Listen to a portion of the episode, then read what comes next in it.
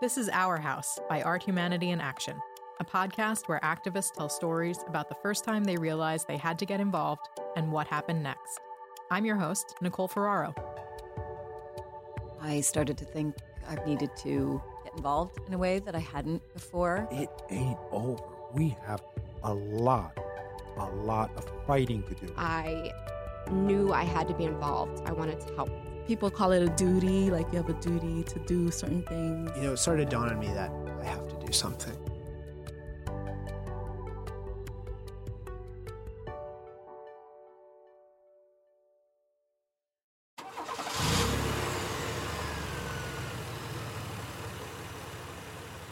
We were suddenly put into a car and told not to talk, not to move, not to say anything. And so at that moment, I thought that we were being kidnapped.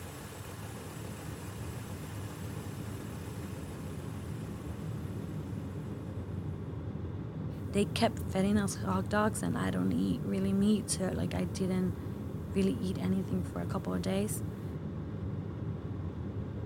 We've never seen them before. We never saw them after we got to. I remember seeing a sign of Houston, and then they opened their car, and my parents were there. And uh, we didn't know that we were crossing the border. This is Monica Sibri.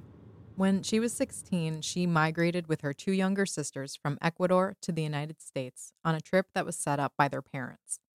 Monica's parents had told them that they would all be meeting on vacation in Costa Rica, but that's not what was happening. And when Monica learned that they wouldn't return home, she was devastated. I was very, we need to go back. I can't stay here. We don't speak the language. I don't even know how is it that we're going to go to school. And so they basically made that decision for us, and we couldn't say no. Monica and her family moved up to Brooklyn, New York. She went to school every day and she did learn the language. And in a couple of short years, she was applying for a fellowship in the New York City mayor's office. The application process for the fellowship basically started as if I was a citizen. There was nowhere in between where I was even aware that I needed to have a social security to work. The mayor's office explained to Monica that she actually couldn't apply for this fellowship. This is when Monica starts to understand what it means to be undocumented. And it's also the beginning of a cycle that will repeat itself of Monica encountering an obstacle, asking questions, and finding a way forward, not just for herself, but also for her community. I'm leaving the place where just basically crying almost um, because my parents were waiting outside and trying to figure out what to tell them. And while I'm stepping out, I hear two Colombian girls talking about their job and they're saying volunteer work. And I knew a little bit about what volunteer meant. You just do things for free. And I knew that my parents weren't going to be happy about it. But I turned back and I said, What is this? And they were like, Oh, you can get like MetroCard. I was like, Oh, that's a payment. I can tell my parents that I am going to get paid on MetroCard. And so I kind of stayed with them in line. And the administrators kind of saw me and they were like, Why are you still doing here? And I was like, I want to do volunteer work. I remember repeating the word volunteer so many times because it was so hard to say it. Um, and they were like, Sure. And then they put me in and I stayed there as a fellow, as a volunteer.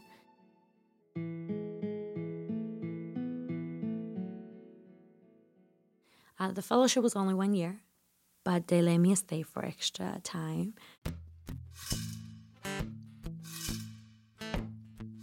And I remember a very disappointing yet very growing experience. I grew very upset because people that were in the program with me were some of them were lazy. The new group came in. They all get IDs to come into the building, and I had to go through the building every day through security every day. The students kept asking me like, "Why don't you just get an ID? Why don't you just get an ID?" And I thought, I, oh yeah, why don't I just get an ID? Why can't they just give me a pass?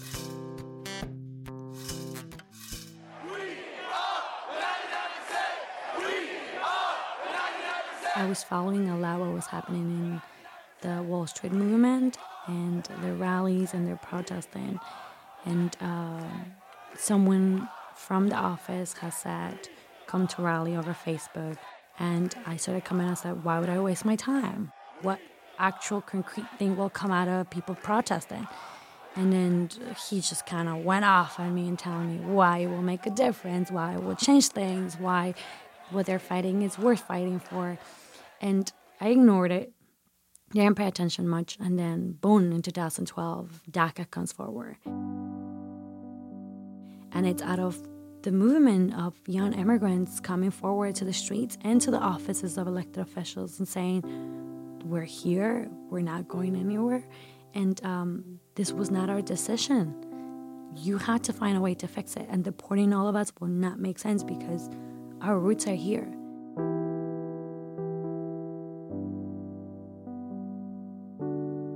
This guy who I work with suddenly gets his papers because um, he came before his age of 16. And I came three months after my 16th birthday. And so then I, I grow upset and I'm like, well, who chose 16? Well, who said the 16 was the age for this? Who says that you're old enough at 16 to make decisions on your own? I couldn't. And my boss says, why don't we talk about it? And so she threw our story and I came out publicly as undocumented through the New York Times to show how this kind of policies and special immigration policies could be so arbitrary.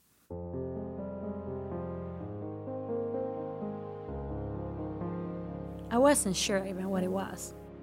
I read a lot, um, but at that point I wasn't so familiar with how big the newspaper from New York was. I mean, I'm talking about New York Times. I was like, oh, it's New York.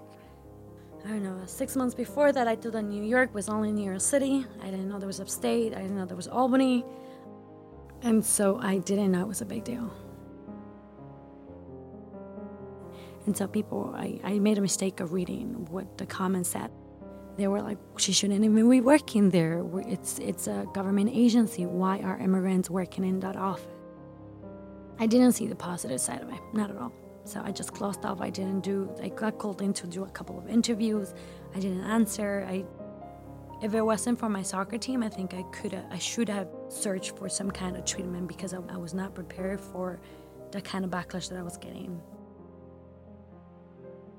I, I started to then get involved more in the immigrant movement and realized that, oh, wait, so what happens when you come out? Like, isn't it supposed to be like a great thing where you share your story? And so I took a step back and I said, let's do some research about what this means and what is it that we're doing to build a network of support because clearly I would have not survived had not been because I had somebody there. Because I had come forward, somebody for me a fellowship and said, Hey, I saw your article in the New York Times. You should apply for this fellowship. I applied, got in. So it started to click to me. All of this is about people sharing stories, sharing resources. I have this idea. There are a lot of undocumented immigrants in the City University of New York. We could use this to build a network and then build on probably the other hundred of undocumented immigrants that are in the CUNY system. And then I met all these other undocumented immigrants from the City University of New York. Monica and her new community formed CUNY Dreamers and encouraged other undocumented immigrants to come forward and help change policy. And working together, they identified unfair tuition practices in the CUNY system that prevented undocumented immigrants from applying for financial aid and charged them out of state tuition even though they were New York residents. Monica used her contacts in student government to meet and confront the vice chancellor about this at an event. The answer he gave didn't add up. But Monica was undeterred. Because I asked him the question, so where does undocumented students come into the picture, especially when it comes to financial aid? Why don't they get it? And he answers back and says that we do get it.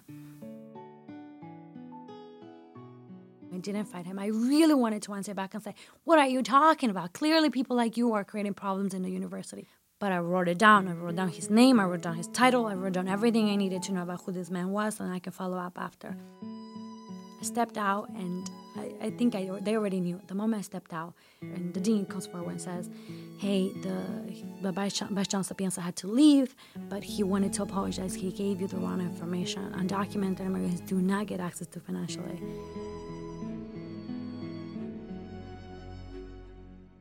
So I emailed him appreciate you coming forward, telling me, you know, what happened. Would you mind coming to our meeting and pretty much giving the same presentation you give to the students, to our undocumented students? He said yes. He was running late, I remember, and so there were two big guys, and I'm describing them like this now, but I'll tell you who they are. Two big guys outside of our meeting, and I'm starting to get worried. I thought that maybe we weren't allowed to organize on campus. Maybe we weren't allowed to meet because we're undocumented. He shows up, they all come into the meeting, and I wanted them to hear it. And I mentioned the in-state tuition case. That one of those big men uh, who was with him was actually the dean of student enrollment. And so he says, You tell me who's doing this and I'll fix it. I said, Okay, I'll follow up. But the undocumented students that we work with uh, didn't want to come forward. They were still afraid. We couldn't really tell them or force them to come forward. So we created our first issue campaign. There was a group of five basically that went to almost every CUNY campus and stood in front of the campuses and started giving out flyers and saying, we know that there are undocumented students here who are paying out of state tuition. The university said that they will give us our money back if uh, we come forward. Can you come forward? Do you know anybody? Social media was key for us. We started to get messages about, hey, I'm being charged out of state tuition, or hey, I was charged out of state tuition for four years while I was at CUNY. What can I do? Eventually, we found somebody that was ready to go for it. And this case was Freddie, who was about to quit school um, because he couldn't pay for school anymore. We took it. We showed up to the university. We scheduled meeting. I didn't know it was going to happen right then and then. This administrator took the meeting. We sat down. We presented the cases. We said, here is somebody that actually it's going through right now and is about to quit school. He will not come back to school next semester. We don't know what to do. He made some calls in front of us, and he got a list of everybody that was paying out of state tuition. And so more than half a million dollars uh, were returned to undocumented students in retroactive money as well. So not just for the semester, but also if you were paying for four years, you're getting that money for the four years that you were there. Because of what you all did. Because of what we did. It's incredible. It is now 11:30 in the East. You hear that chime? We have a projection. It is a big one. It is the state of Florida. 29 electoral votes. They go to Donald Trump. Donald Trump has won the state of Florida. One of his We're excited, we're ready, and then the elections come forward.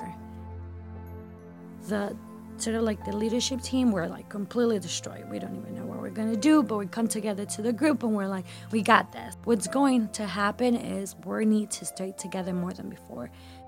This man launched campaign clearly attacking the Latino immigrant community, and we knew that we could use that to put our community at peace in a way. To say, while you're at CUNY, while you're an undocumented student, here are the resources that you have, and here is where you can go if any Trump supporter comes to you. I was in classrooms where they were wearing their t-shirts, his hats, and openly talking about why I didn't belong there. And I went looking for classes with mostly Republican professors. So I knew that I was going to find myself in a space where a lot of Republicans. I knew I needed to. I mean, I'm not going to fight a system without knowing what they think about.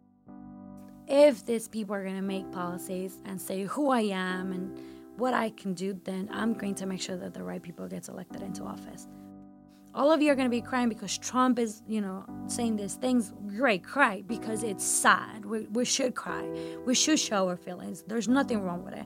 But use it to move you forward. And so for me, it was here it is. There was already a congressional candidate at that point who was formerly undocumented.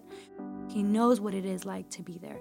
So his name is Congressman Adriano Espaillat, who now, when we go to DC, I can take this really new group of undocumented immigrants and say, right here, cry, do whatever you need to do to get yourself together, and then see what you could do. And this is not just with, with politics or and the political spaces It's also with doctors, with lawyers, with nurses, with architects. There is a space for you to do it, and if there isn't, then build a space. Monica continues to build spaces, both for immigrants and for young women in politics. In a moment, we'll talk more with Monica about her advocacy work with Ignite and ways that you can get involved. This little light of mine, I'm gonna let it shine. This little light of mine, I'm gonna let it shine.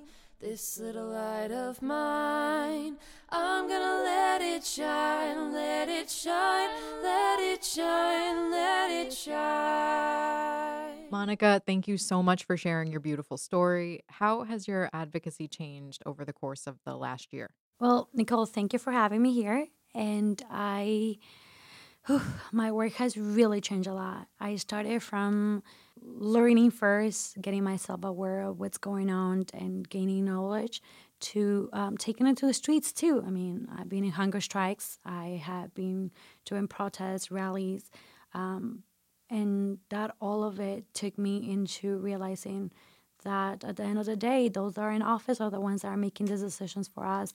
And it is my job, my duty to ensure that if I know someone it's better to be there to represent us, I will make sure that that person's there. And so uh, it has really transformed into training and finding candidates that will represent my community and supporting them. Can you tell me a little what a little bit about what Ignite is? After I finished my first political campaign, I realized that I had something that a lot of young women don't have, and that's resources that are connected to knowing what is it like to run a campaign and what is it like to be in a campaign. And as undocumented Latina young woman of color, being in a campaign, it's about you spending money more than gaining money. And so I took those resources to join this movement at Ignite, which is training young women throughout the US to uh, own their fair share of political power. That means either running for student government, being in commissions, community boards. Uh, and in New York, when we brought it here in 2016, was to really engage them to just know what is it like to be in a campaign. Um, suddenly, as soon as we got them together in a room, we realized that it was about community boards and commissions and getting them at the table.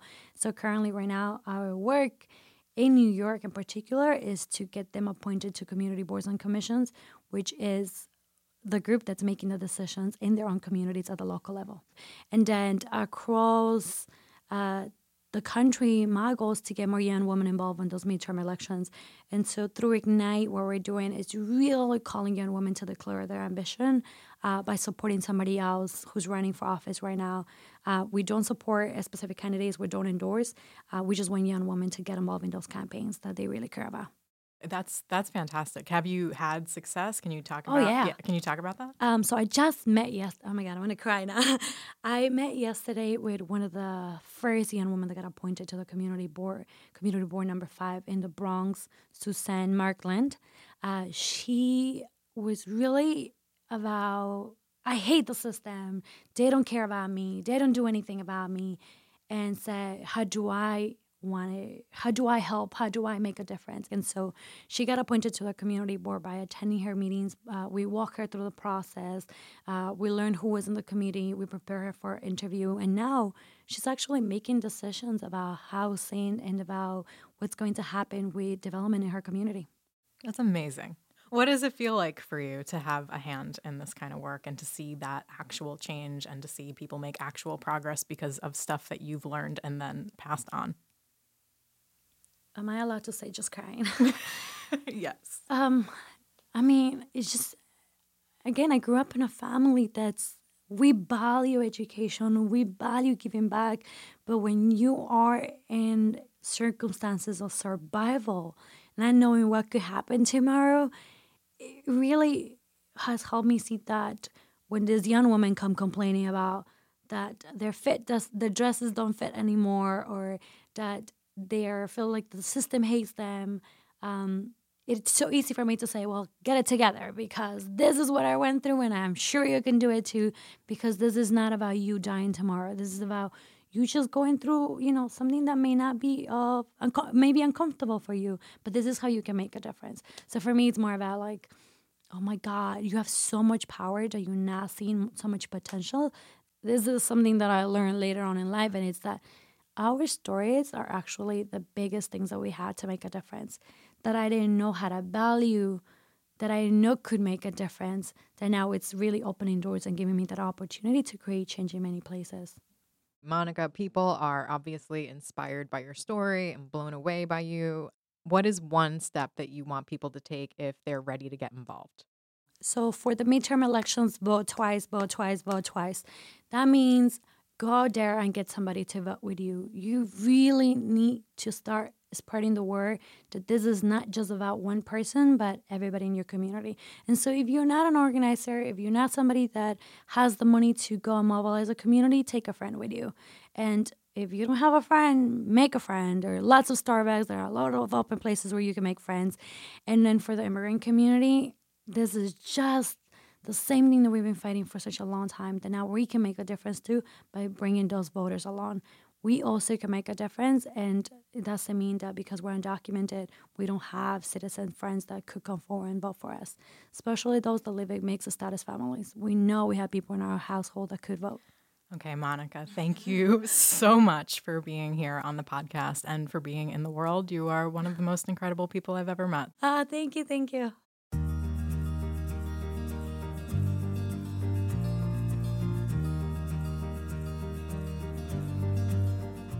Since we recorded our interview with Monica, people across the United States have been rising up to protest the Trump administration's zero tolerance policy and the forcible separation of children from their families at the border. If you want to help make sure that we don't re elect lawmakers who endorse these inhumane policies, one thing that you can do is find someone running for Congress who cares about immigrants' rights and volunteer for their campaign. And if you can't volunteer, donate, just get involved. Thank you so much again to Monica for sharing your story and for being on the podcast with us. You can find more information on Ignite in the show notes. This podcast comes from Art, Humanity, and Action, and it is produced and edited by Jeff Rose. Thank you so much for listening. We'll be back next week.